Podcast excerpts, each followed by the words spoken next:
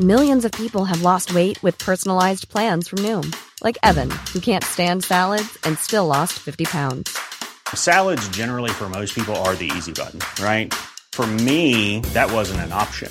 I never really was a salad guy. That's just not who I am. But Noom worked for me. Get your personalized plan today at Noom.com. Real Noom user compensated to provide their story. In four weeks, the typical Noom user can expect to lose one to two pounds per week. Individual results may vary.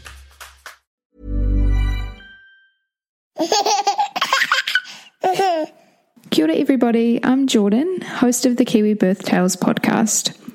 It's my hope that you find support and comfort in these stories, and I'm really looking forward to bringing you today's episode. Just a reminder before we get started that these are personal experiences and you should always seek medical advice before making any important decisions. I'm not an advocate for any particular model of birth or birth care, and this is simply a platform to share these empowering Kiwi birth tales with you all. Relief is just a spray away with Viva La Vulva postpartum healing spray. We take care of down there while you take care of your baby. Viva La Vulva Postpartum Healing Spray is a fresh approach to natural postpartum care for mamas worldwide.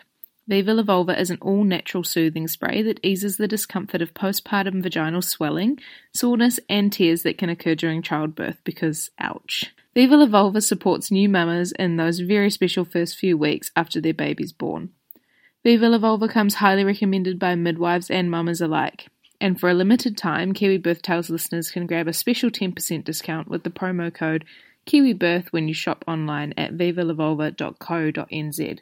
I'll also pop that discount code in the show notes to make sure that you've all got it and probably post about it on Instagram too. And I just wanted to say a massive thank you to Stevie from Viva La Vulva for jumping on board and sponsoring this episode. I really, yeah, would love you to get around their products and go and check out their page. In this episode of Kiwi Birth Tales, I speak with Rebecca about her two birth stories and also her really exciting surrogacy pregnancy that she's currently uh, pregnant with. So, Rebecca takes us through her first birth, which she was young and she ended up having in a hospital and needed quite a few interventions. And then she takes us through how that helped her to decide to have a home birth. So, really interesting episode. I know for sure that you're going to laugh about a hundred times, like I did, but amongst the laughs, Rebecca shares some really great advice. So I hope you get a lot out of this episode. I know I definitely did, and we will jump into it now. Hi, Rebecca. Thanks so much for joining me on the podcast today. Thanks for having me. No worries. Would you like to tell our listeners a little bit about you and who's in your family? So I'm Rebecca. Um, we live in Christchurch. We have been down here for like four and a half years, but originally from the North Island. Grew up in Taranaki. Um, my husband is a police officer down here, and I have two children. Rocky is six and a half, and Ruby is four and a half, because you cannot forget the halves. Um, so she's five in October, and I'll have both kids at school which will be so great. One drop off, one pick up, you know. Yeah, awesome. Cool. And I know that you've got a uh, exciting journey going on at the moment as well. Do you want to talk to us just a little bit about that before we jump into your birth stories?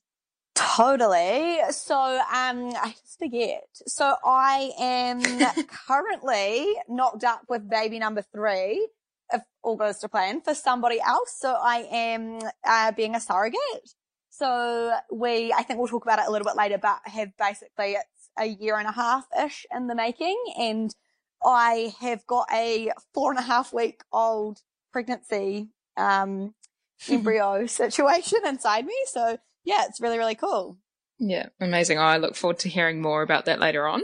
Cool. So let's jump into your um, pregnancy journey with Rocky. Do you want to take us through what the journey to pregnancy was like for you? So, um, I, we had Rocky when we were 22 and he was very much not planned. We were in Palmerston North living in army housing. Jared was in the army, um, before he was a police officer and we, I just, I actually had an IUD in. So I had the copper IUD in and I, it was Anzac Day, which if you know military life, that's a big day, obviously. Um, and so we'd been at the dawn parade and I came back home and I don't even know. I think maybe my boobs were real sore. Something was, something was there. And so I did actually, Jared was potentially already drunk, um, after the dawn parade and we had all our friends come over for breakfast and then he was asleep on the couch and I was like, Oh, I'll just go do pregnancy test. Um, got a, I actually, it didn't come up straight away. So then I was like, cool, great. I was freezing after being at the dawn parade. So I had a bath and when I got out, it was positive. I was like, cool, great. Um, so that was kind of finding out. And then I had to tell Jared on Anzac Day, which, yeah, was not like that fun. um, so yeah. that was kind of finding out I was pregnant and it was very, like, we were not planning on having a baby anytime soon or anything like that. We had been together a long time. So it was fine once we got our heads around it. Um, I was yeah. quicker to get my head around it than Jared was. I think that's really, really common, especially maybe with like young couples. Um, yeah. And yeah, it was a pretty smooth pregnancy. As far as that goes, I, if I didn't look pregnant, I wouldn't have known I was pregnant. I had a really, really great pregnancy. Um, a lot of Jared was away a lot and things like that. So, um, yeah, it was fine. I think it was stressful at times. Uh, again, just with the whole like being quite young and unplanned and, um, like I said, just Jared taking a bit longer to kind of come around to it. Um, or not to it, but just processing it differently and like giving up that kind yeah. of lifestyle that we had as young, carefree, yeah. lots of money, um, people.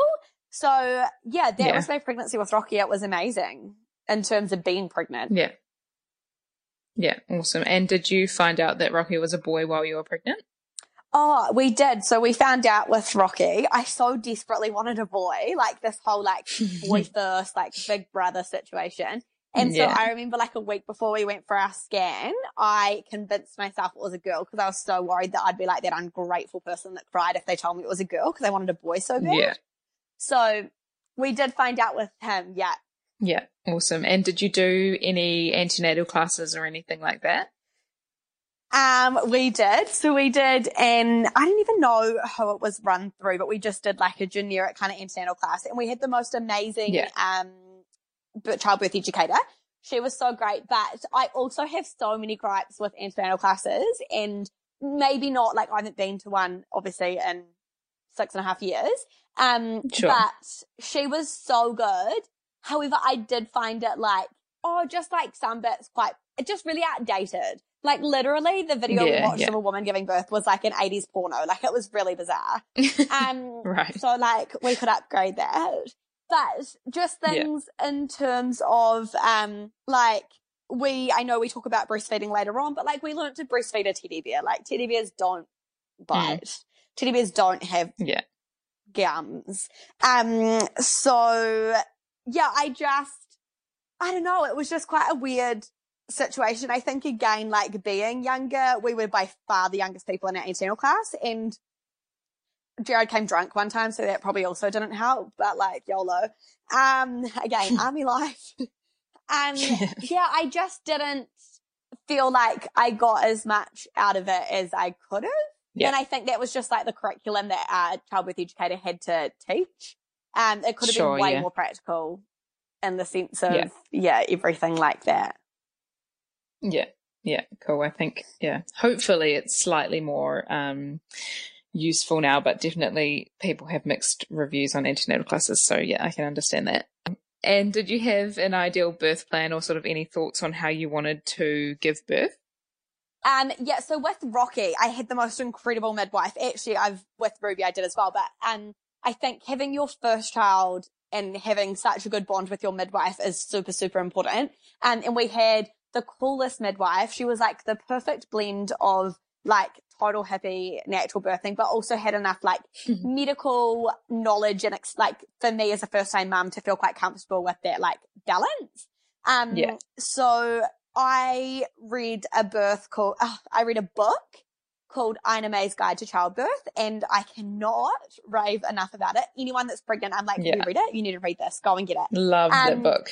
so It's so great. So I think that from reading that, and actually my midwife told me to read it and gave it to me. And so that's where that ties into it because I was so prepared for what was coming. Um, and so I did want a natural birth. I was very against having a C-section for no other reason than I'm a total baby and the thought of surgery or anything like that absolutely terrified me more than actually giving birth. Um, so I really wanted a water birth and I wasn't able to actually have one, which will come up later. But I was so set on the water birth and um, not being able to have one was a really big thing for me. So I yeah. think the whole like plan your birth, but also anything can happen is like super, super yeah. important to remember. I just, um, yeah, but in saying that, I, that book literally was everything for me. Um, Rocky's labor was very long and uh, classed as a traumatic labor. And I 100%, I talked to someone about this getting blood tests this morning who was pregnant. I was like, Hey, um, hmm. and I 100% contribute that to having a positive experience when it could have been a super traumatic experience for me. Yeah. So that's like my biggest yeah. thing is like read that book. I'm also quite gut. I'm not gutted, but I wish I had the confidence to have had a home birth that first time round. I genuinely believe if I had had the home birth with Rocky, I would have had a much more enjoyable, if that's the right word to use with labour experience. Yeah. Yeah. Okay. Awesome. And did your labour end up starting spontaneously? Do you want to take us through that? So my uh, my labour with Rocky started when my waters broke. Um, that was fun. So I was getting dressed into like some workout leggings to go for like a walk because I was trying to get things moving. Um, and as soon as I put on my literally put like a foot in the pants, I just was like, oh. and I remember going to Jared, I don't know if I'm pissing myself or if my waters are broken. And you kind of go into like, as prepared as you are, you go into that total like panic mode. So I like rush to the toilet and you know, you like go wee and then you like clench to stop it. So that just didn't happen. So I was like trying to stop yeah. me pissing myself and I couldn't. And I was like, oh my God, this is my waters going. Like, we're good to go. and my mum, my mum was like dead set against knowing she was in Christchurch. So just even knowing that I was in labour so that she didn't have to like stress and worry about it at home. But like obviously the first thing we did was ring my mum. um, so it was kind of like, what do I do? Cause I think I got off the toilet straight away and I just put a maternity pad in. And if your waters have broke, you know, that's not good enough. So I immediately went yeah. through everything and was like dripping bodily fluids all over the house. Um, and that's when we rang my mum and we're like, what do we do? And she was like, girl, you just got to sit on a towel. So I sat on a towel for ages because there's nothing else like, otherwise it was that or sitting on the toilet.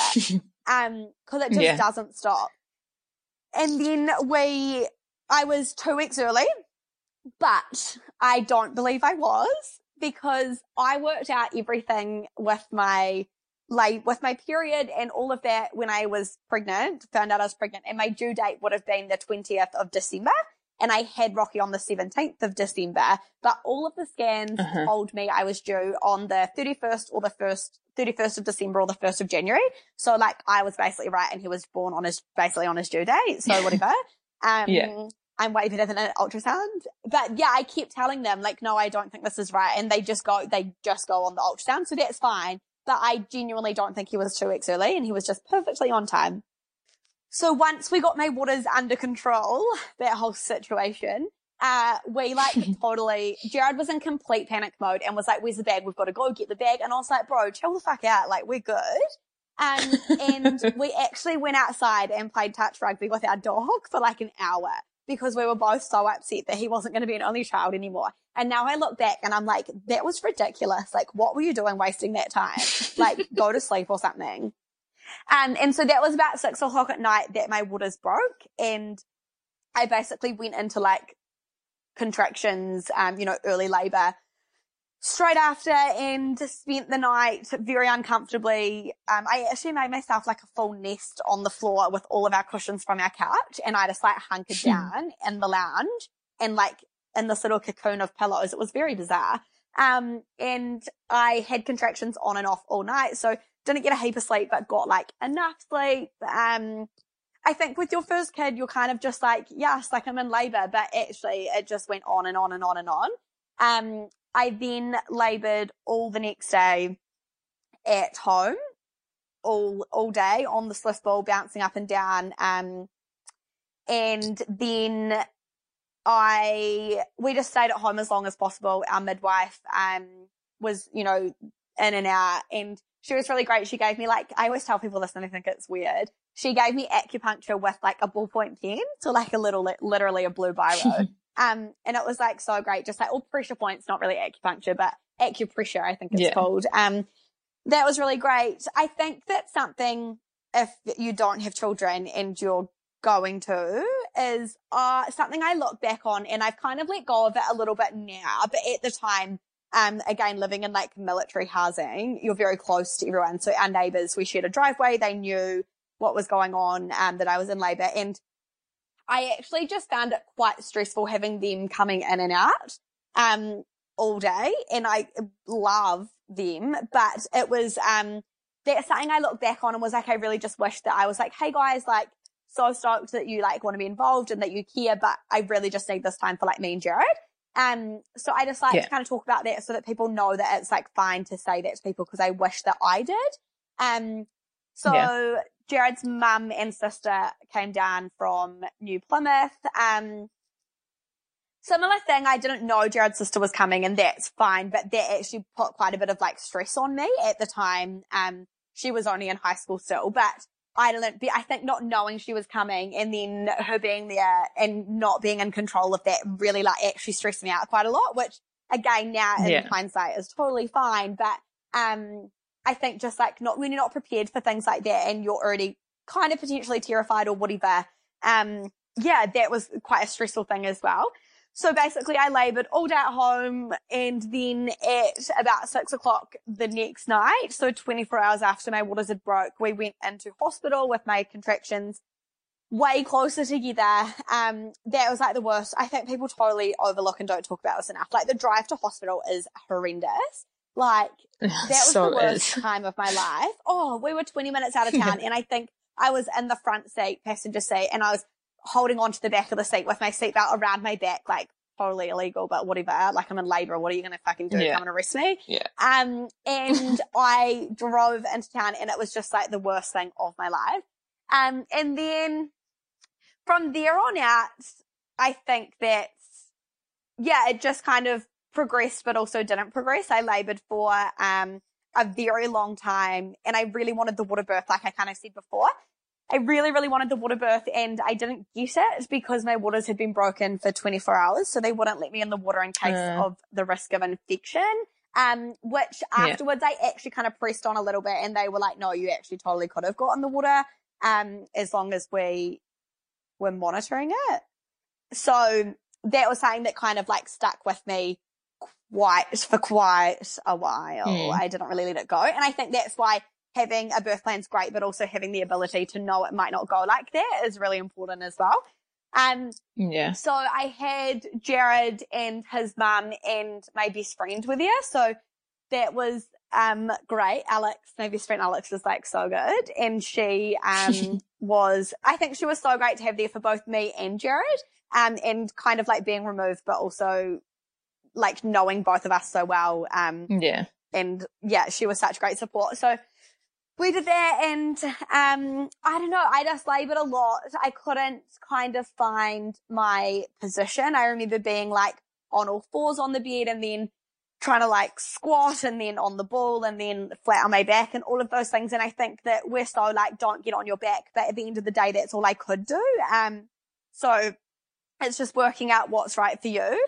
I had been going to the toilet a lot, uh, as you do when you're in labor. And I remember I was on all fours on the bed and I said to my midwife, I need to go to the toilet. And she was like, like what? And I was like, I've got to take, I've got to wait. And she was like, no, no, no. And I was like, no, I do. And she was like, no, you've gone to the toilet so much. Like you have weighed a lot. Like you've got nothing left in there. And I was like, honestly, I've got a piss. Like I'm, I need to go to the toilet. And she goes, Oh, well, it'll just be a little bit. And she popped, she put like a, um, she put like one of those pads on the bed, you know, the big like square pads that hold oh, stuff, yeah. like a puppy training, like a puppy training pad. So she put that on the bed and Yeah. was like, look, we're not going to get you off the bed. You can just like, it'll be a dribble. Just like do it. And I was like, whatever, bitch. And so I let go. I opened the fucking floodgates and I swear to God, there was like, it was like, oh, it was like, it was like pulling on the floor. Like, you know, when you're so busting and you go to the toilet and it hurts when you wee because you're so busting. Yeah. So like, you're in a, you're in the public, there's like a stall of toilets and you go in there, but there's, they're all empty and then you're weeing and then someone comes and they go and then someone else comes and they go and you still can't control your piss. It won't stop. and it's painful because you're put, like, you're almost pushing it too hard out because you've been holding on for so long. That is legitimately the type of piss I took fucking 30 hours into labor when apparently I had no No. wee left. And it was so bad that they had to like change the mattress out. Like it was so bad. You have no idea it was like horrific. And so the moral of that story, if anyone ever says, oh, she'll just be a dribble, it won't. Go to the fucking toilet, lazy No. bitch. Get up. yeah. yeah. So that happened. Um, and it was just like a little bit more fun, but also you don't care. Like you've lost everything at that point. Um, Yeah, but yeah. people still do joke about it that witnessed the situation. Um, so from there on out, it was just kind of a bit of a hard, hard slog. I actually ended up um, pushing the pushing stage of labour was four hours for me, um, and that's a really long time when you've already been in labour for like 24 hours of like steady contractions. So, but at the same time, I'm super grateful. There's probably people listening thinking like, well, why didn't um, you get medical intervention earlier? And I'm, um, I am of the opinion that childbirth is such a mental aspect. It's such a mental thing. And I think we focus too much on the physical side of it. And we're like preparing our body for labor and we're like, this is going to be so painful. And like, we've got to push a watermelon out of this tiny hole and all of those things Yeah, instead yeah. of keeping our, our, our mind in the game. And I know that it's not the same Yes. situation for everyone. It's not one size fits all. I am 100% pro and medical intervention and C-sections and all of that. But at the same time, I think that, um, I'm really grateful for my midwife who knew my kind of wishes and believed in me and my ability to be able to birth Rocky vaginally. Um, and she, like, Yeah. they were like banging on the door, like, we need to get her in for a C-section. And she Yeah. basically held them off because my heartbeat never dropped and neither did Rocky's. And yeah, there was like some fatigue setting in, but we were fine. So I think that that was like, I'm so grateful for that because, um, I was, yeah, I just really, just the thought, like, shit, I can't even get a blood test without looking at the wall and basically crying. So the thought of like major surgery, like terrifies me. And it's not even the fact of it has zero to do with whether, what way I birth. It was just like, you bitches aren't cutting me open. Um, which they Yeah. basically did anyway. So it got to the point where they did have to intervene. Um, and I do believe as well that, again, going back to the wishing I had the confidence for a home birth, a lot of that has to do with the fact that in my situation, I feel like small medical interventions led to more and more and more.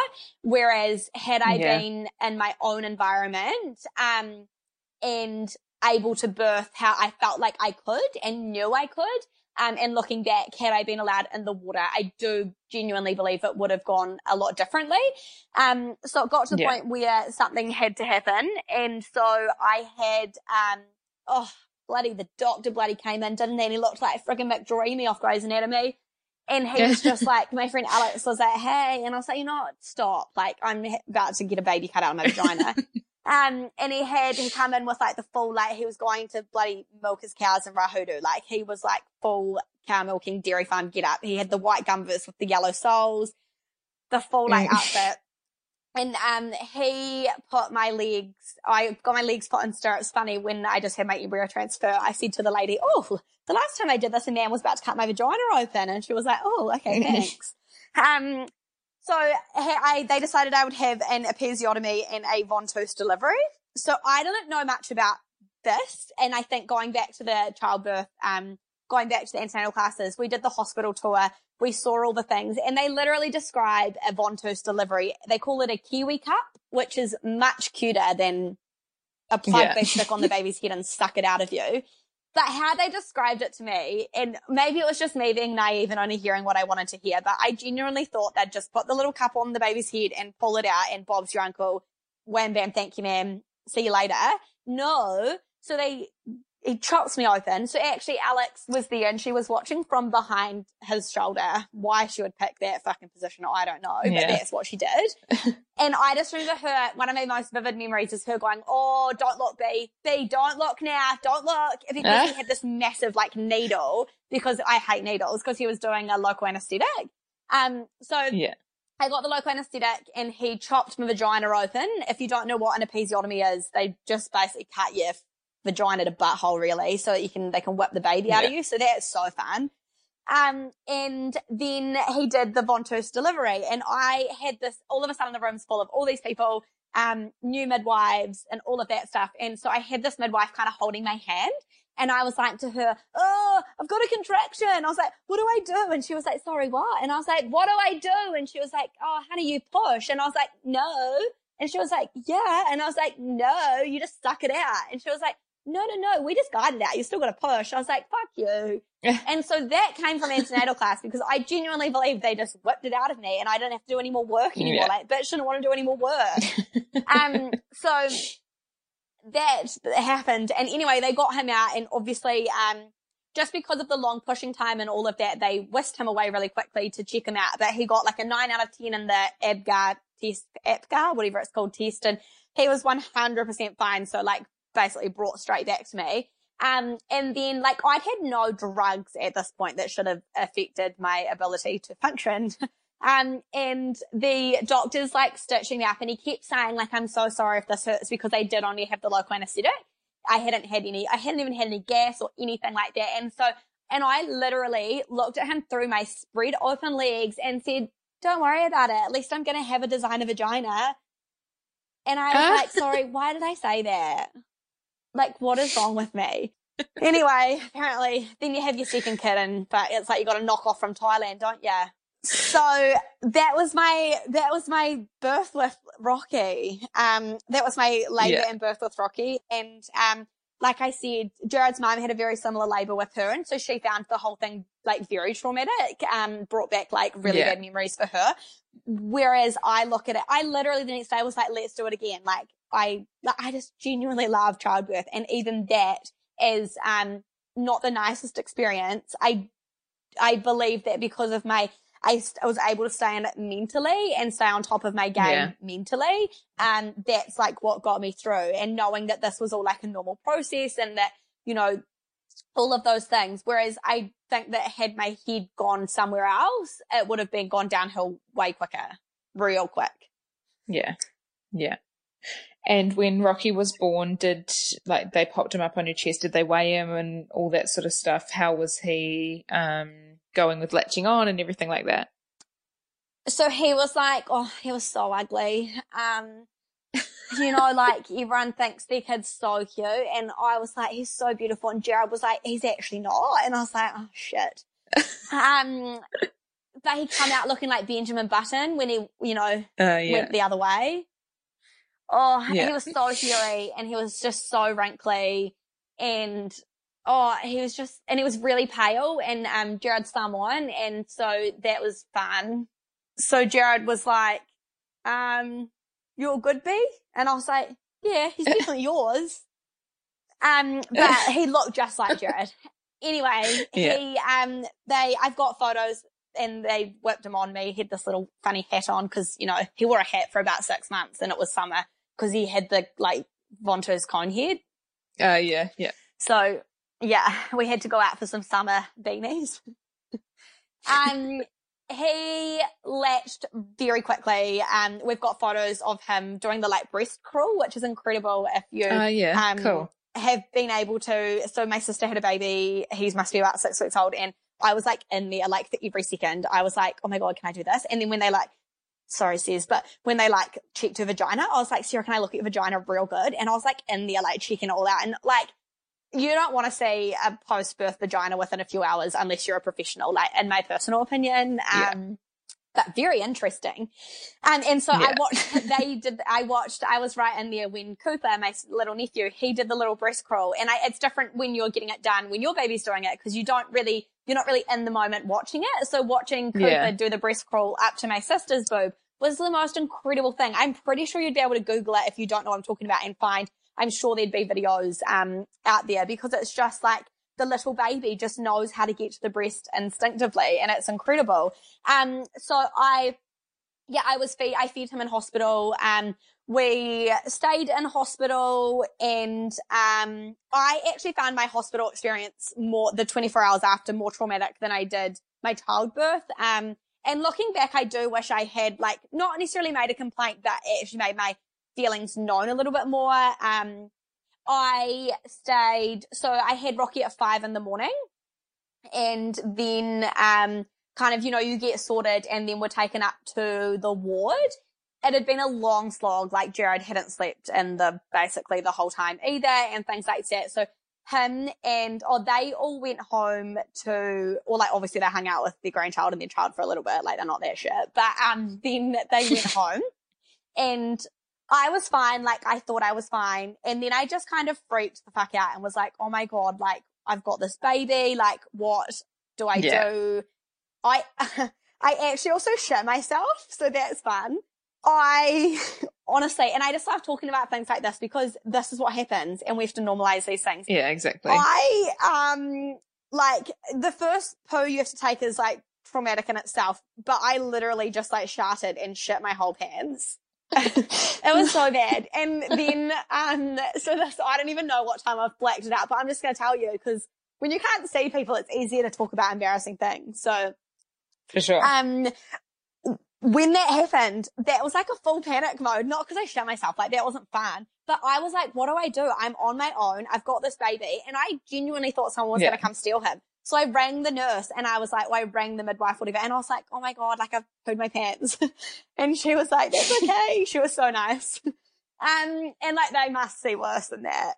Anyway, I was like, well, what oh, do I do? 100%. Like, I can't leave my baby here. And I was like, I'm terrified. Like, someone's going to steal my baby. And she was like, I'm going to wait with him. Like, are you okay to shower yourself? And I was like, well, yeah. And it was like horrific though. Anyway, she was so nice. But obviously being in a hospital, midwives are on shift. So then the day was kind of fine. I, I did, I totally panicked that day all of a sudden being on my own and being like, what do I do? And so I rang Jared, didn't answer, rang his mum, didn't answer. And then I just, I rang everyone, no one answered. So then I rang, we still had a landline. Like, who were we? Were we living in the like 1980s? like, was there even landlines then? Oh my God, stop, Rebecca. Yeah.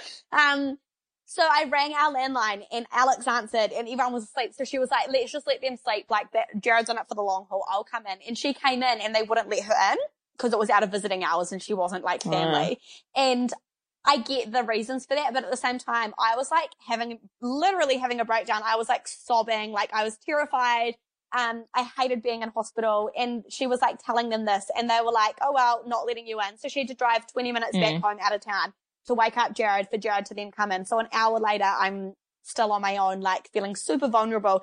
And, um, I like, I don't even, I don't remember if I rang the nurses or anything like that or what happened, but it was just really overwhelming all of a sudden kind of being on your own and, um, being like, shit, this is my kid. Like I'm in charge here. Yeah. Um, and then yeah. that night, so I only stayed in hospital one night and then I was like, get me out of here. Um, and that was another, I think, reason why I chose to home birth, um, Ruby. And I had a midwife that night who was like horrific and I was really struggling to feed Rocky off one side. And so she literally walked in because I called them. She walked in, grabbed my boob like a burger, grabbed Rocky's head, pushed them together and then walked out and didn't say a word to me. And so that was like, that was so shit for her to do that when I was like, yeah, just had no idea. I was a young mum who was like struggling to breastfeed at that point and the first 24 hours of my baby's life and she gave me nothing, like no support, mm. no encouragement, just nothing. It was the coldest thing I've probably ever experienced in my life. Um, and so the next day I was like, get me out of here. And we went, we went home, um, straight away. So that was really great. Yeah. No, I just, I, I find it so frustrating even now hearing you say that, that, um, people have those experiences in hospitals with different midwives and nurses. It's just like, you, it is such a vulnerable time. And if you need help and you are brave enough to ask for help, which everybody should be in hospital, and then you have a midwife like that, it's just like, wow, um, yeah, I just so frustrating even hearing you say that now. And that's what I mean. I'm frustrated in myself that I didn't like speak up about it because I now, yeah. being the being the bloody woman that I am, I'd never stop. I'm always I'm probably speaking up when I shouldn't too much. gone the opposite. Yeah. Yeah. And so when you got home from the hospital, how did you find that sort of initial adjustment? Obviously, you've got a new baby and it's just like a complete change to the life that you're used to. So how did you feel in that sort of week after coming home? So when we came home, um, we were actually super supported in the sense that um, being in the army, we had like a whole community around us, which was really cool.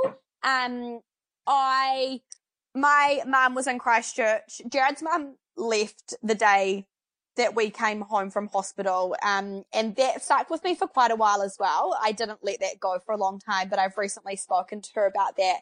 Um, and we've like, yeah, gone over that because I did just feel we didn't know what we were doing and we were like terrified. Like I hadn't even really been around, you know, well, neither of us had really been around like babies and things like that. Um, yeah. And so it was like, again, like just a really vulnerable thing to just be like, shit, we're in this house, like with this baby and like, fuck knows what we're doing. And we didn't, and when I say we had support around us being in the army, we did, but also like you kind of don't want to like it's hard to ask for help sometimes in that situation. Like, sure. So yeah. we were, we had no family around us at that point. Um, my mum came up when Rocky was maybe like three days old and I had been breastfeeding, thought I was doing a great job. And she arrived and was like, um, she was like, are you, she must have noticed and was like, what are you doing? And I was like, oh no, I don't feed off that boob. It hurts. And she was like, sorry, what? And I was like, nah, I just don't use it. Don't like it. It just, that one hurts. She was like, what? You can't do that. And I was like, what do you mean? Like, I had no idea. And again, like, yeah. Antenatal class, I didn't get that out of antenatal class. I was like, I just don't like it, so I don't use it. And she was like, bitch, you can't do that. So she like promptly got me in the shower and like basically milked my tits for me. so that was fun. Um, and then I, I breastfed both kids, not with ease. Um, I find it really frustrating and I've spoken about this a lot that we are like all of these like romanticized versions of breastfeeding. Yeah. Um, we have got low, well, actually I haven't checked in a long time now that I'm out of that, but I had checked in the past that our, in our you know, breastfeeding statistics aren't amazing. I, they weren't. I don't know what they're like now, so I probably shouldn't comment on that. But I just think that like, it makes absolutely no sense to me for all of these breastfeeding services and antenatal classes and things to be like, breast is so beautiful. It's so natural. It's so amazing. Like, yeah, it is all those things, but it's also not. It's really fucking shit. And we mm. set people up for failure by not talking about how hard breastfeeding is because God forbid yeah. we're like, it's going to really hurt and it's going to be really hard, which it's not for everyone.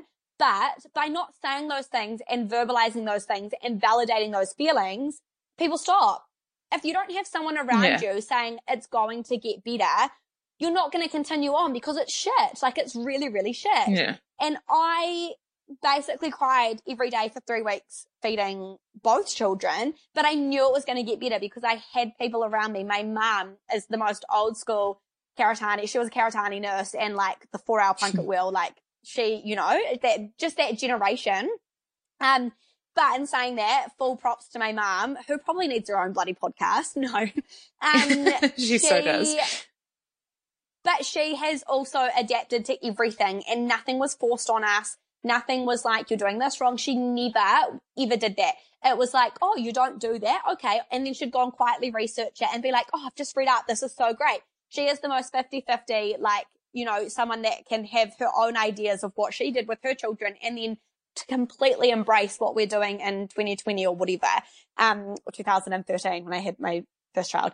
And so she was there saying it will get better. Like unclench your teeth, uncurl your toes, try and relax. Like, I know it's really hard. Jared would hold my hand. Like, it was horrific. And I wasn't prepared for that. I was prepared for every other thing that people tell you the horror stories. But give, everyone will tell you how shit birth is when actually it's amazing and it's incredible. And yeah, it's a bit shit sometimes, but it's still, we don't need to scaremonger it. Whereas breastfeeding, I was like walk in the park and it was horrific.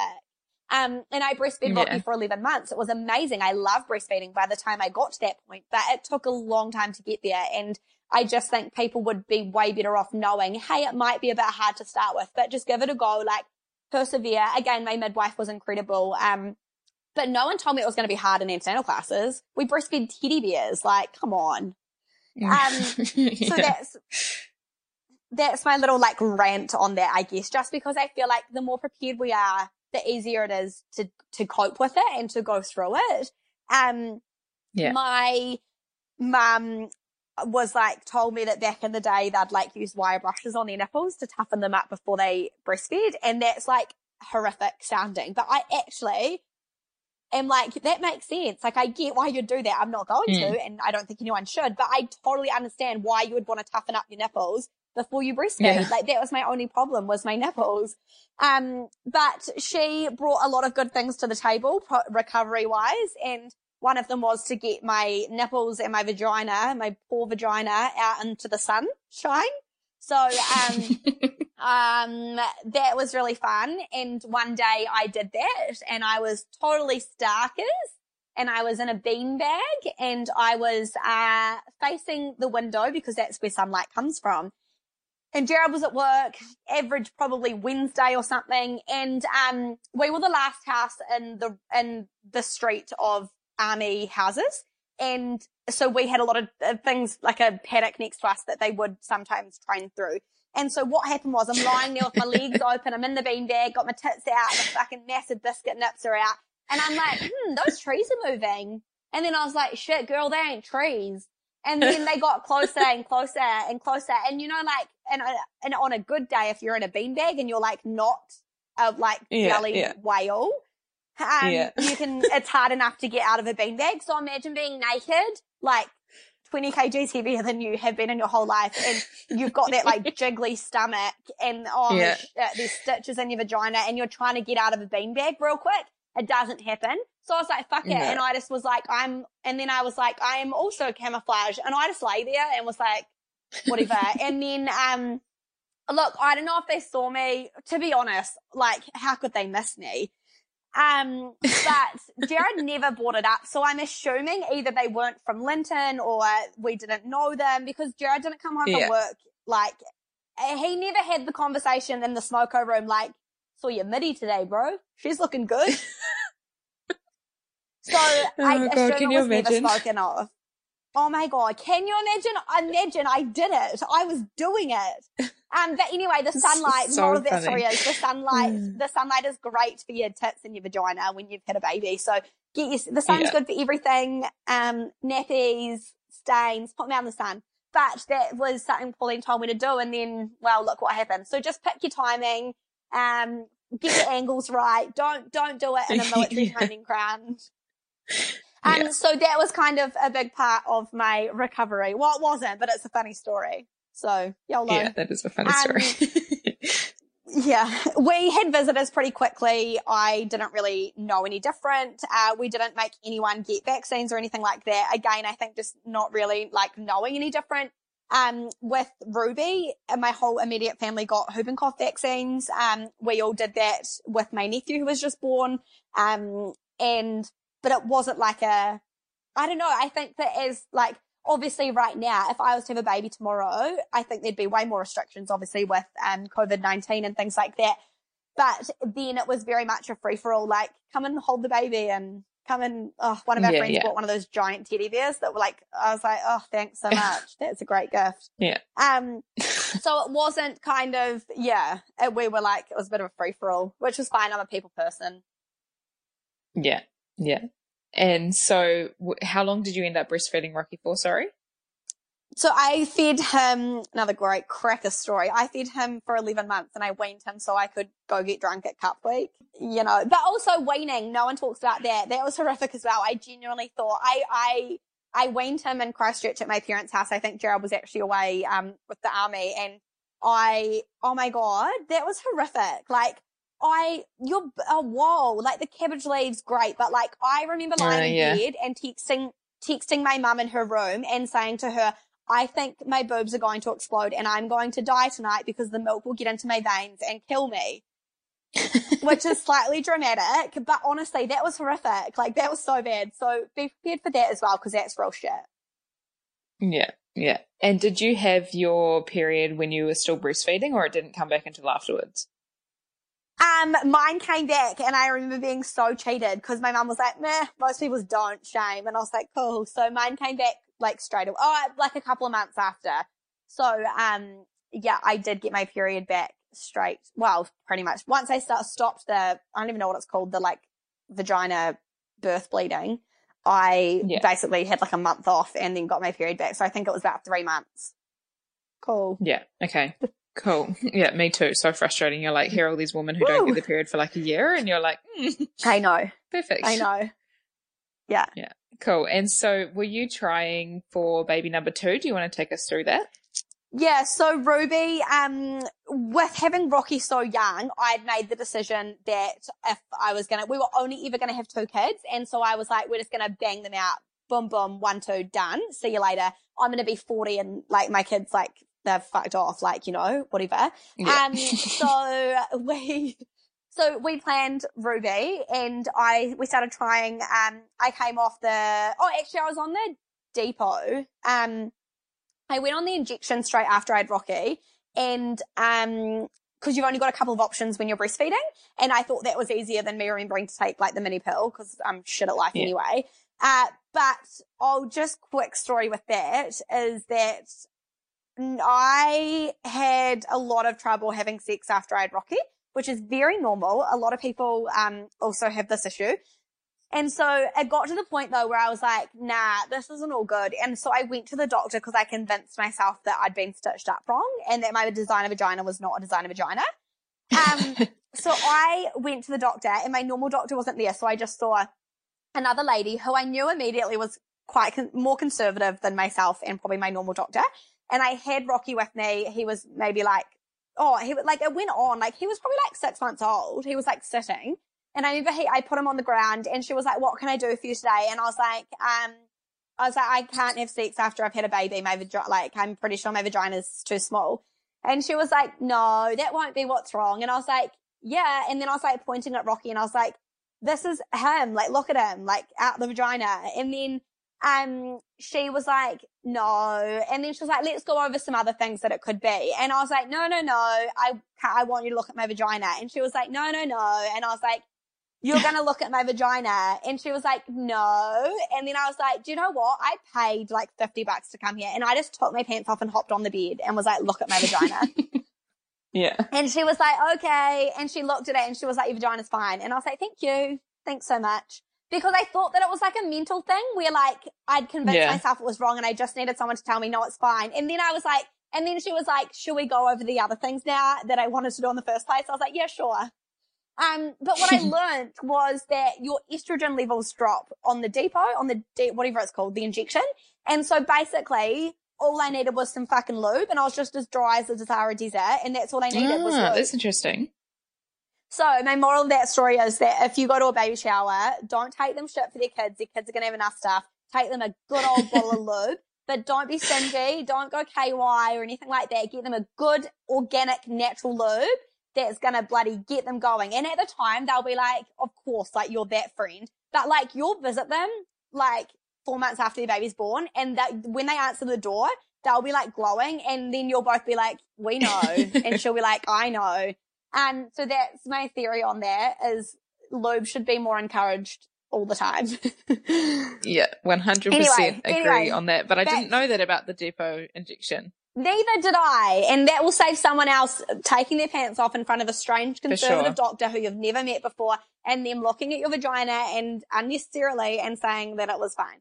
Um, so Yeah. anyway, that led into the sex to have Ruby have to have sex. Well, you don't have to have sex because I'm pregnant right now and I literally didn't have sex for a hundred years. Indeed. Um, so we planned her and I got pregnant, very fortunate, got pregnant. Um, so remember Rocky was the, I had an IUD and when I got pregnant with Rocky, Ruby was, um, we started trying in the January and she's born in October. So I must have got pregnant pretty quickly. I'm not going to do the maths, but you know, um, Yeah. so yeah, that was really great. Um, Ruby's pregnancy was a little bit different. I don't know if they get worse with each one. I'll tell you in nine months. Um, but yeah, she was, I felt sick really quick. I got three negatives before I got a positive test because I was testing so early because I felt so sick. Like, you know, when you've eaten so much shit food and your body's like punching you on the inside, like, fuck you, eat it Yeah. broccoli. That's what I felt like. but I never vomited. I thought I was so sick. And then I realized people actually are really, really sick. And I was like, okay, stop being a drama queen. But I was just nauseous for like the, like, like 12 weeks, just really nauseous. Yeah. Um, and I think just having a toddler and a pregnancy is harder on you anyway. I got a quite a gnarly UTI that I ended up in hospital for. Basically, I felt like from, oh, fuck, three months, from the 12 weeks, I probably felt like she was falling out of my vagina. Like it's just harder mm. on your mm. body, I think. Um, and yeah. you're already bloody loosey goosey down there. So, you know, you don't have to control anymore. So that's fine. You honestly, for the last like six weeks, I genuinely feel like you, you, you feel like your baby's head is between your legs when you're walking. But yeah. like, again, didn't hate it. Wasn't terrible. A little bit shit, but everything's a little bit shit sooner or later. So yeah. Yeah. And did you, I know that you ended up having a home birth with Ruby. So how did that come about this time around? So I had decided, so actually we were still in the, we moved to Christchurch when I was like 33 weeks pregnant or something with Ruby. And so I'd found, when I found out I was pregnant, I immediately found a midwife in Christchurch and visited often enough that I kind of visit the, my parents that I got to meet her. And I had already decided that I wanted to have a home birth. Um, so that was my research for finding a midwife was someone who was experienced in home birth, but also had that, again, I just like to have that medical balance. Um, so I found my midwife, Heath. Oh my God, she's so great. She just had my sister, she was just my sister's midwife as well. Um, Heath, Heath Nipson is her name and she's just the greatest person in the world. Um, so I found her and I, I, think I came down quite quickly to meet with her and she, I was just like, yeah, I can do this. 100% no. I never doubted it after, especially after meeting with her. Um, I reread Ina May's Guide to Childbirth. I was just like, just knew I could do it. I think after Rocky's, and like I said, not having the confidence to do a home birth the first time and knowing that I could get through Rocky's labor, my biggest fear actually with Rocky was that I couldn't do it drug free because I'm, I'm a total baby. Like I'm, I don't like pain at all. So, um, I, that was my biggest fear with Rocky is that I wouldn't be able to do it pain free. So knowing that I could do it pain free, that was my only obstacle. So I decided to have her at home. Um, and not everyone loved that. Um, not everyone agreed with that. I found it was actually more older generations that didn't like the idea of home birthing. Yeah. Um, but I didn't, didn't really care. So my family know me well enough to know that if I'm doing something, I'm doing something. So go fuck yourself. Nah, but actual. yeah. Yeah. And so do you want yeah, to take so, us through um, your sort of preparation for that home birth at that stage? Did you have a pool and all that sort of stuff? Yeah. So uh, we had a pool and um, we put it up prematurely because Rocky was two weeks early. So I was like, definitely not going to go overdue here. And um, actually, the Rugby World Cup was on. So we put it up when I think I was like 36 weeks. And like, we've got photos of people like drinking wine in the pool. Like, um, it was kind of just like an extra seating situation. Um, so we had the pool, had it up and all that. The kids loved it. They, they had toys in it and all that stuff. Um, we lived with my parents, so it was in their lounge, which they loved, obviously, when they had people coming around to watch the Rugby World Cup. And it's like, sorry, my kid's about to give birth in my lounge. And that's fun. um, but also I'm so like open that uh, anyone, I'd be like, do you guys want to come? Like my dad was joking about how he'd have to build a grandstand because I just kept inviting people to my birth. Um, yeah. I, so preparation wise, it was really just, we didn't do antenatal classes or anything. I didn't find, feel the need. And all I did was read Ina May's Guide to Childbirth again. And that was, that's all you need. No, I'm very passionate about this book. um, that my sister just, I was at her birth and she hypnobirthed and that was really incredible because I didn't have a lot of experience with hypnobirthing. It's a very similar to the May kind of philosophy, I guess. Yeah. Um, but that was really cool as well. And I love the idea of that also. So that's kind of all I did to prep for it.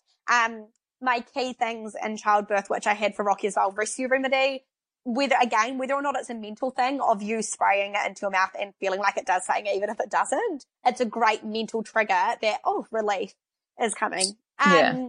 Yeah. I'm also a massive fan of Arnica. I had Arnica um, with both kids uh, immediately. I actually I don't like take this as Bible. I don't know. I know there are some kind of restrictions and rules around Arnica and pregnancy, but I started taking Arnica when I went into labor with both kids and then continued on afterwards. And I swear it made, again, it could have just been a mental thing, but either way, I'm a massive fan of that. But do check with your, um, healthcare professional first or your midwife or whatever. Um, yeah. and those are my two things that I like. I also have a magical um, birthing hottie. It's a little, uh, I think it's a Maxigenic or Maxi Clear branded. It was from a pharmacy like giveaway and it's got a striped woolen um, little cover and it's a little mini one. And I had that at my, both my births. My best friend Sophie has had it at her childbirth. I took it to my sister's childbirth.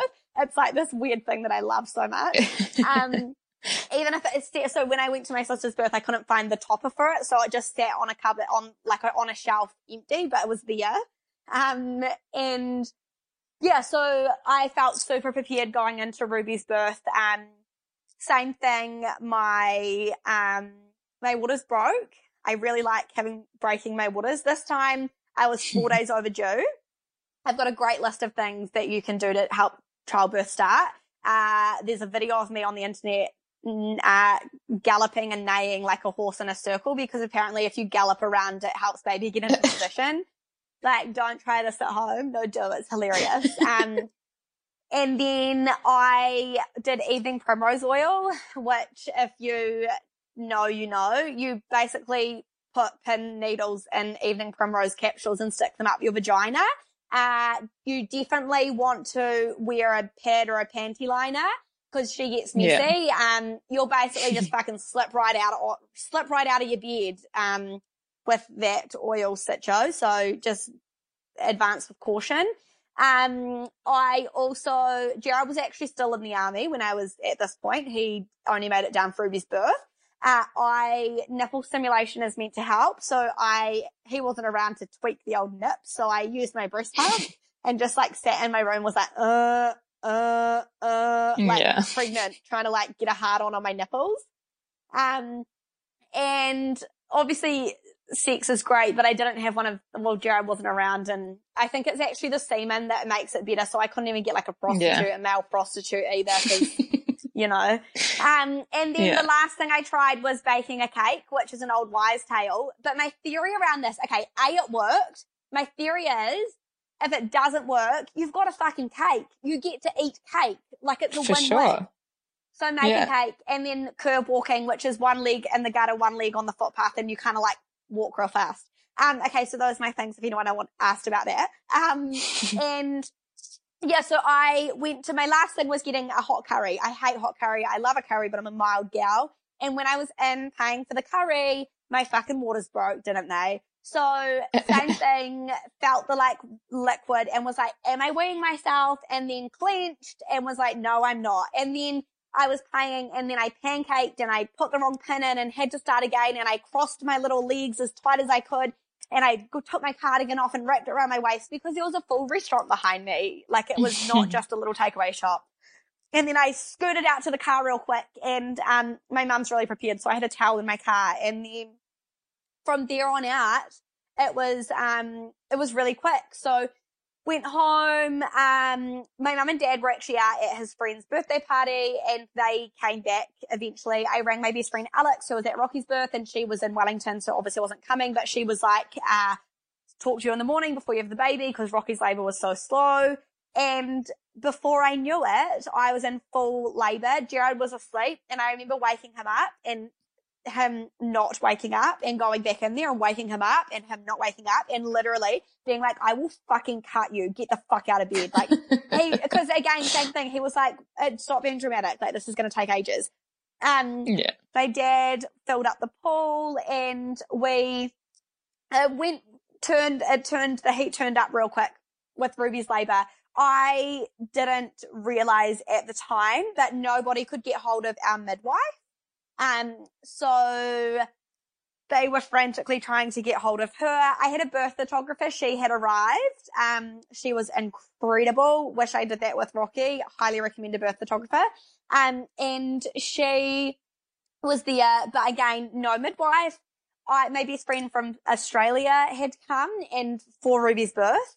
But it got to the point where they were like, right, I'm actually in labor. The baby's coming and, um, no midwife because we couldn't get hold of. So I'd rung her when my waters broke and said, Hey, I'm in labor. And she was like, cool, get some rest. And then after that, no, we couldn't get hold of her. And I was so far gone at this point, I didn't notice.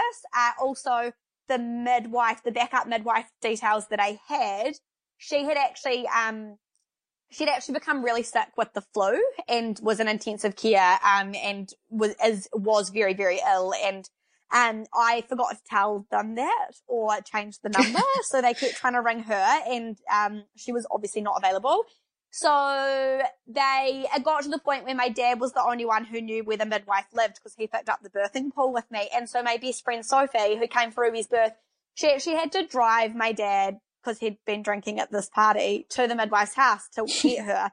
Um, and what had happened was she had had a child had played with her phone that day and they'd put do not disturb on, but you can put it on a timer. So a timer had come on. So she had no idea we were trying to get in Oh, touch no. with her and just assumed that I was like slowly laboring. Um, so yeah, that was fun. And my mum has four children. She was Googling the stages of labor and totally like, I don't know what the fuck to do. And I was like, bitch, you've got four kids. Um, and I was on the toilet and I, I was on the toilet and I was like, I'm gonna do a poo. And my mum's like, I don't think it's a poo. And I was like, yeah, it's a poo. And we back and forth. Um, at one point she told me to be quiet because Rocky was asleep and his bedroom was next door to the toilet. And I was like, sorry, what? And she was like, if you wake up your child, who do you think is going to look after him? Because there was no, I didn't know there was nobody there to look after him. Anyway, the poo thing, she said to Jared, she said to me, if you don't get off this toilet and get into that pool, Jared, I will make Jared drag you there. So I was like, oh, whatever. And I fucking waddled down to the pool and, um, I pushed her out as soon as I got in the pool. Uh, so Pauline would have been fishing her out of the toilet if I hadn't gotten to the pool. um, at that point, they were on their way back. My dad, I think he rang and my mum was like, um, my mum was like, there's a head. And then they rang back and then it was like, ah. so I birthed Ruby myself in the pool, um, just whipped her out. It was very Kourtney Kardashian-y from when she had birth. You know, there's that episode of Kim Kardashians where she gives birth and she looks like fucking incredible because she's so like Yeah. drugged up and she just pulls her baby out and it's so glamorous and like lovely was not like that at all. Um, so yeah, I, um, pushed, I believe I pushed twice, three times max with Ruby. And I remember just her one push and like her, I could feel her right, like out. And I just looked up and was like a deer in the headlights. And I was like, uh, oh, there was, um, another contraction and she kind of half came out and that was quite not terrifying, but it was like, what the fuck? And I remember just being like, do, do I just pull her out now? Like, can she be half out? Cause I hadn't had a home birth. I didn't have the experience. Like, and I thought I'd have a midwife. So I, I'm not a question asker. But she didn't ask any questions, did she? Um, and I remember everyone just going, no, and me being like, okay. Cause I was like, do I just pull her now? So the next contraction, I bloody tugged her because I was like, I'm not having a fucking pinky toe stuck in there still. Like, you're coming out. So I just yanked her out because I was so scared. I was so scared of her being like three quarter, like just an ankle stuck in there, three quarters of the way out. Um, so yeah, got her out and, um, just hung out. I think my mum was really concerned about like the temperature of the pool because we hadn't been checking that. Um, but obviously everything was fine. And then the midwife arrived shortly after and, um, yeah, it was bloody great. It was a seven hour labor and like I said, two or three pushes max and, um, just such a different experience to Rocky. And, uh, being at home was incredible, amazing, like loved it. Um, everyone had a whiskey after. I didn't, obs. but everyone had like a cheeky whiskey. I think my mum had a wee Bailey's. Um, so it was just such an amazing experience to like just be able to do that in my own environment and just never have like any fears or like just being super comfortable. Yeah. Yeah. Yeah. And obviously such a contrast to your first birth, but then you become a mother to two. So how did you find, I guess, that initial adjustment? You're at home and you can just stay at home. You don't have to worry about going to the hospital or anything like that. So once you sort of, um, I guess came around to what had happened and you had this really lovely birth, how did you find that, that adjustment?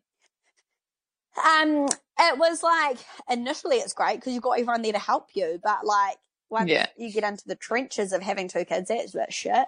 Um, I even just like I got my dressing gown on straight away and like, oh, Rocky waking up, and we've got the most beautiful video.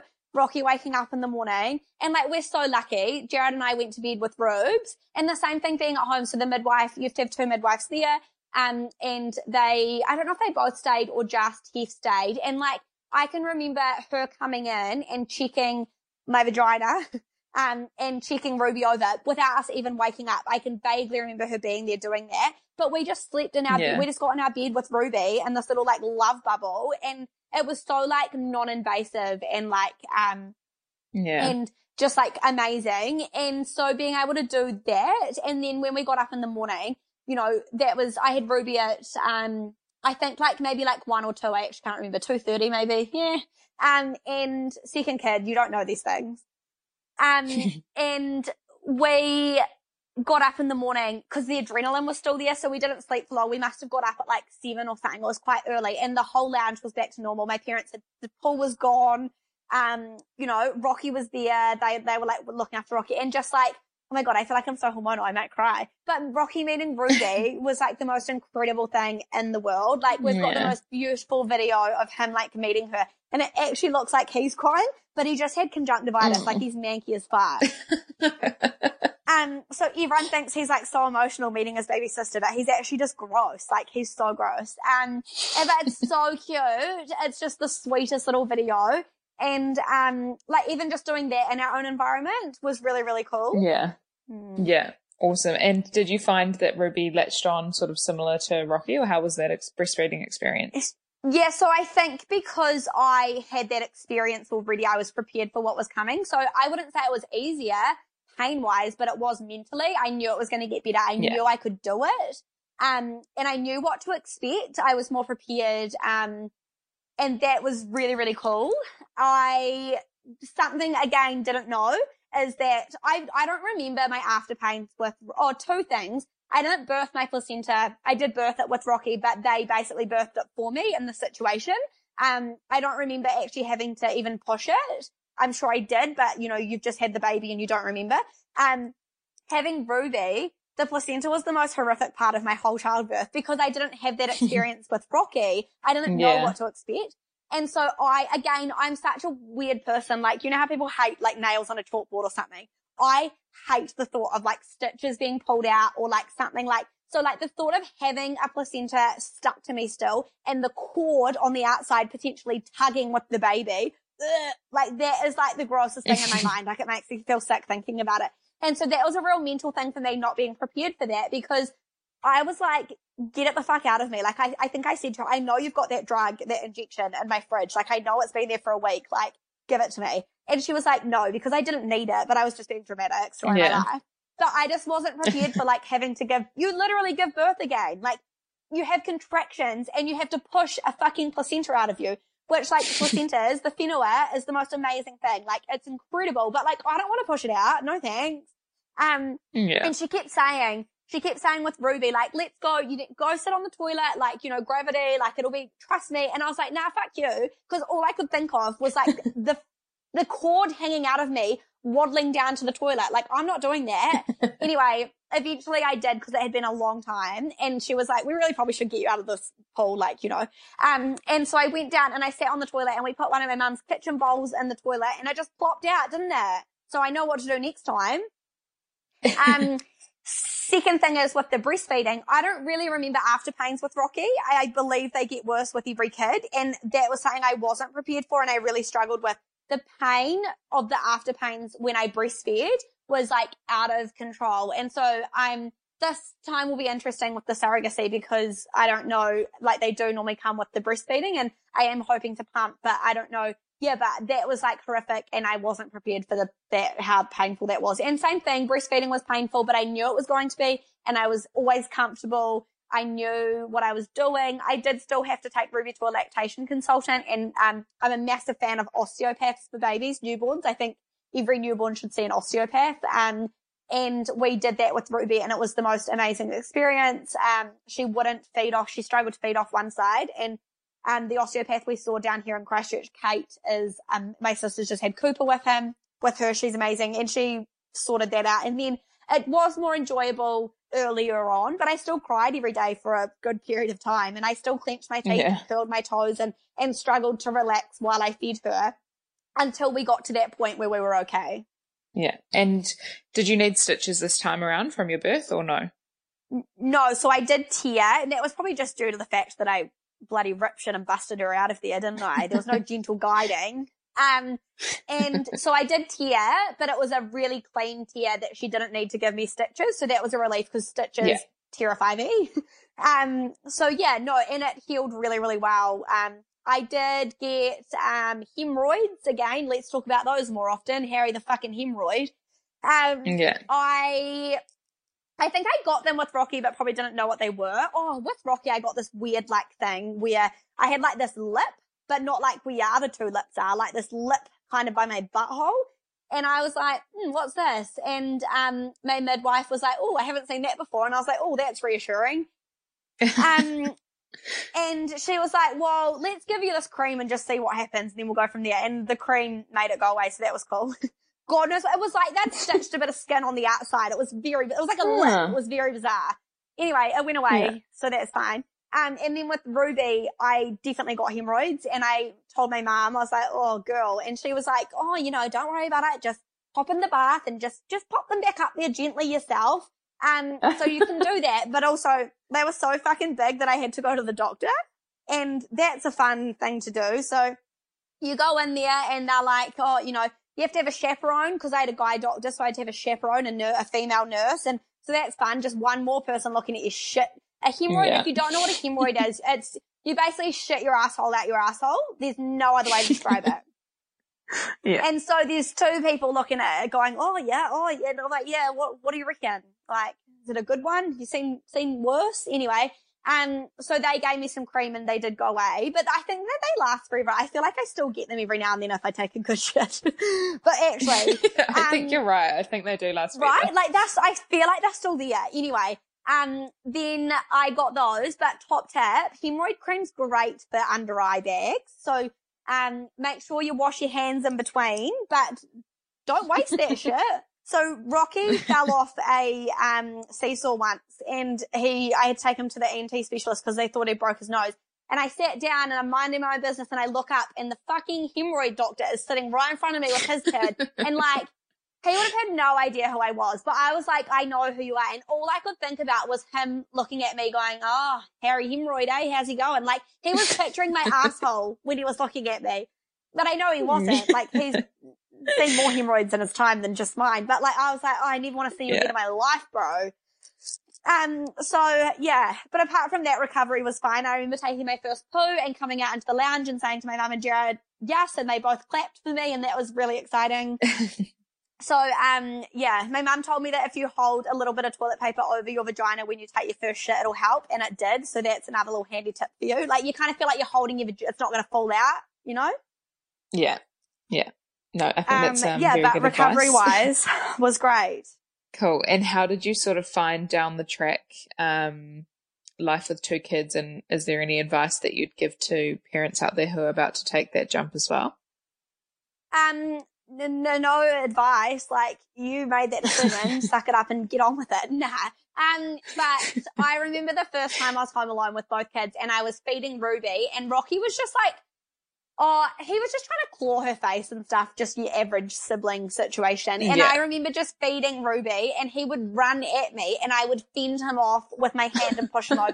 And he would get back up and run back at me. And that's all I could do to get through that moment. Like that's my, is such a clear memory of just sitting on my bed feeding my kid and pushing my other kid to the ground in a nice way so that it bought me more time for him to not A, kill her and me actually feed her.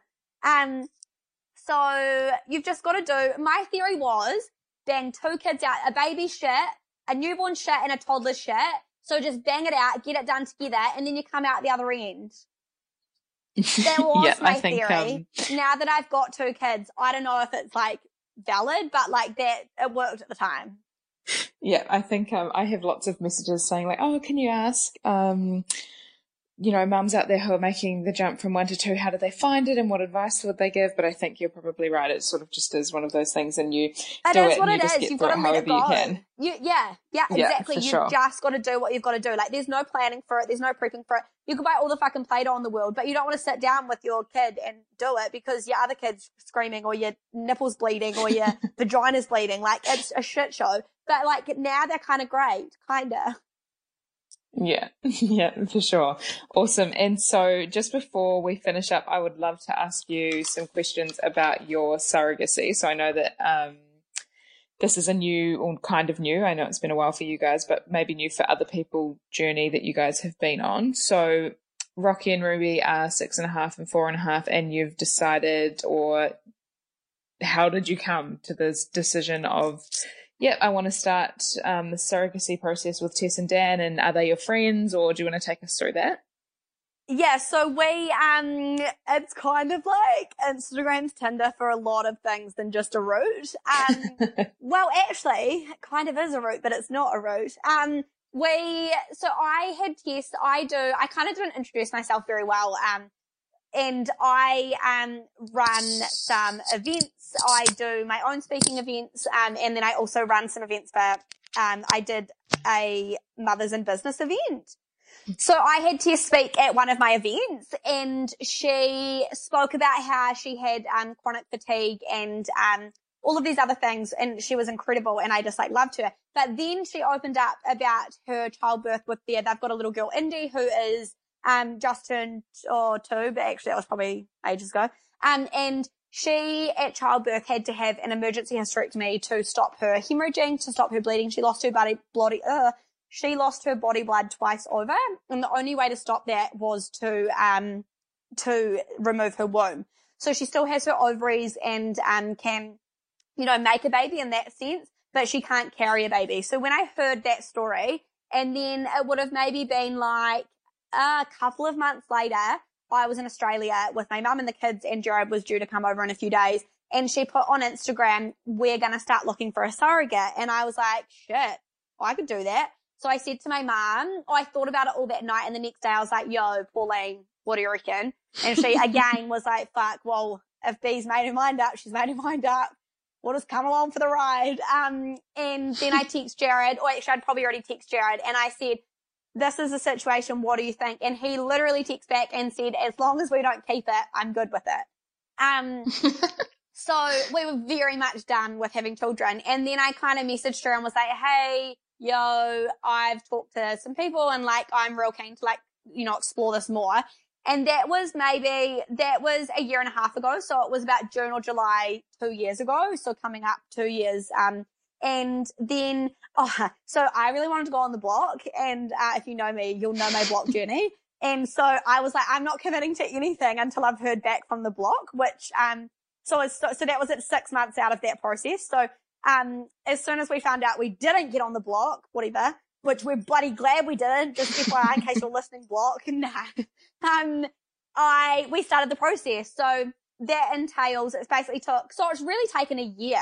Um, and that was counseling, individual counseling, group counseling, couple counseling. And by counseling, it's not going over your own problems. It's just going over making sure everyone's like in it for the right reasons, understands everything fully. Um, we had to speak with a lawyer. We've had to do blood tests. We've had to do STD tests. Um, you know, everything you could ever imagine. And it basically took a year all up. And they had to do an IVF cycle because she's obviously got her ovaries. Um, they can make the baby and then, um, yeah. yeah, they just whack it on in me. So we had the transfer, um, what, like two weeks ago, two and a half weeks ago.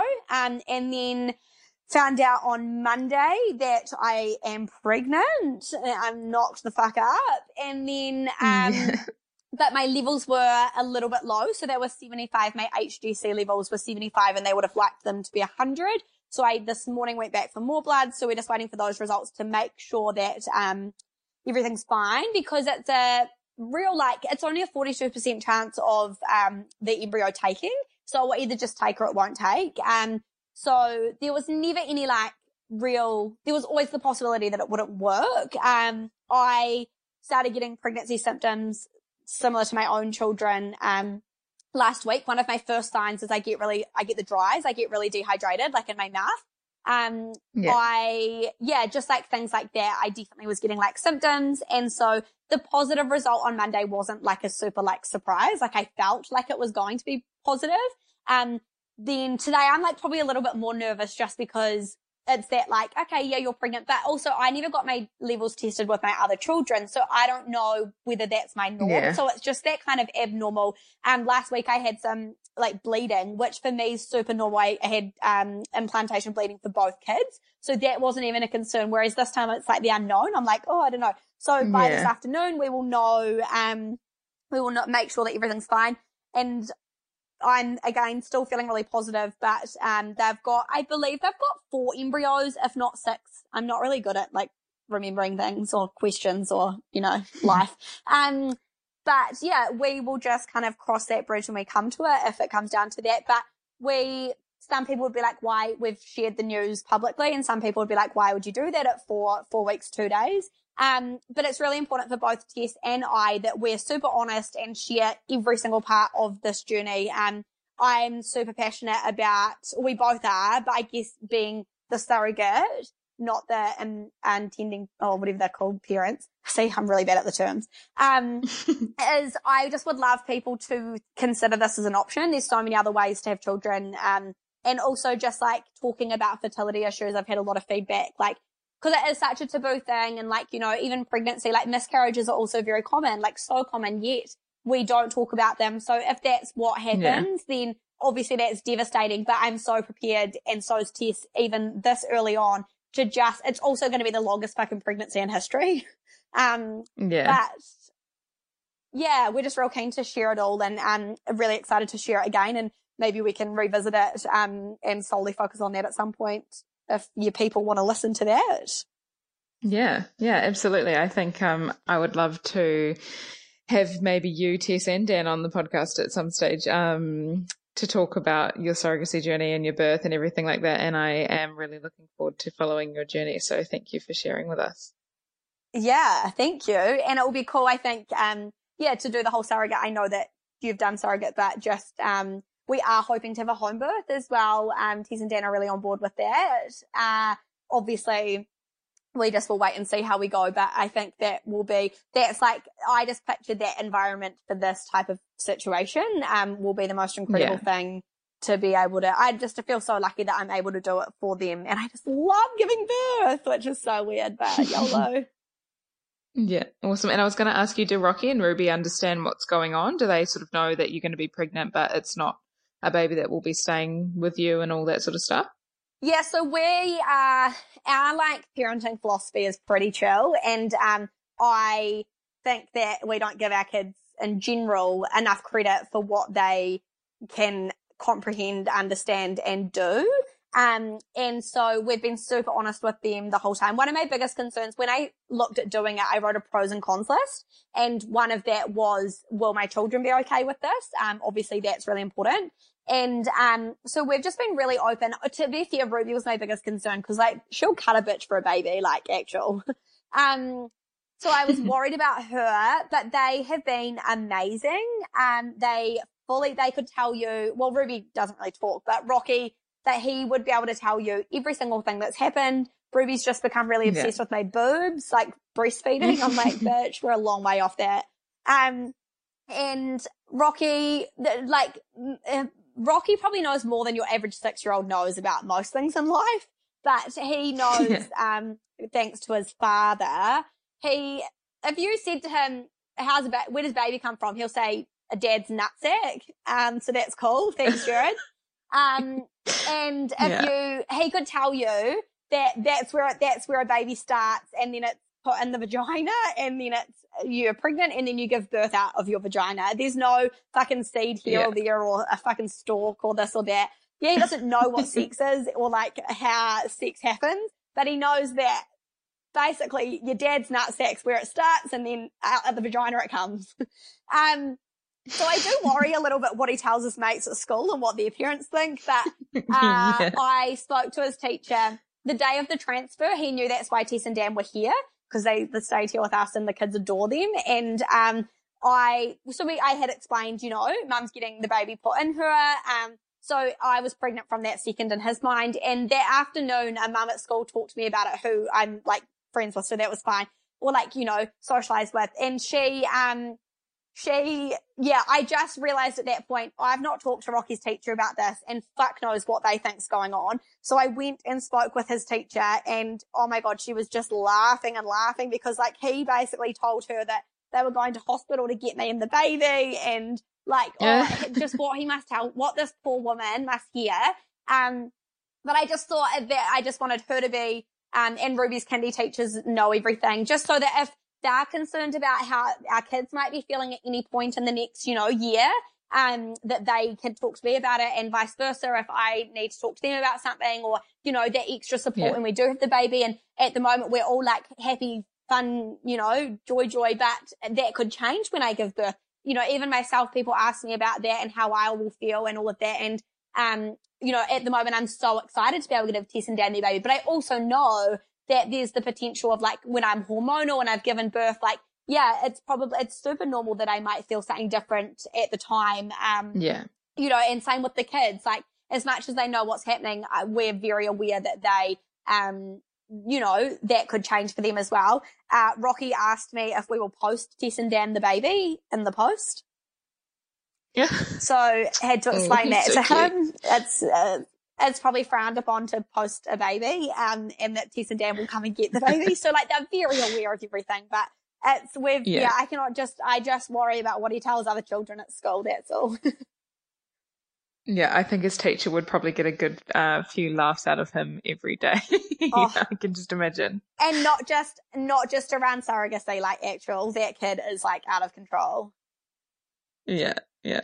Oh, awesome. Well, thank you so much, Rebecca, for coming on the podcast and sharing your stories with us. And I really look forward to following your surrogacy journey and for sure would love to have you guys back on the podcast and um, chat about that once you've given birth and, and um, find out more information about surrogacy in New Zealand and how that all goes. So I wish you all the best with your um, pregnancy and also Tess and Dan, obviously. And yeah, I can't wait to follow along. But thank you for coming on and sharing with us.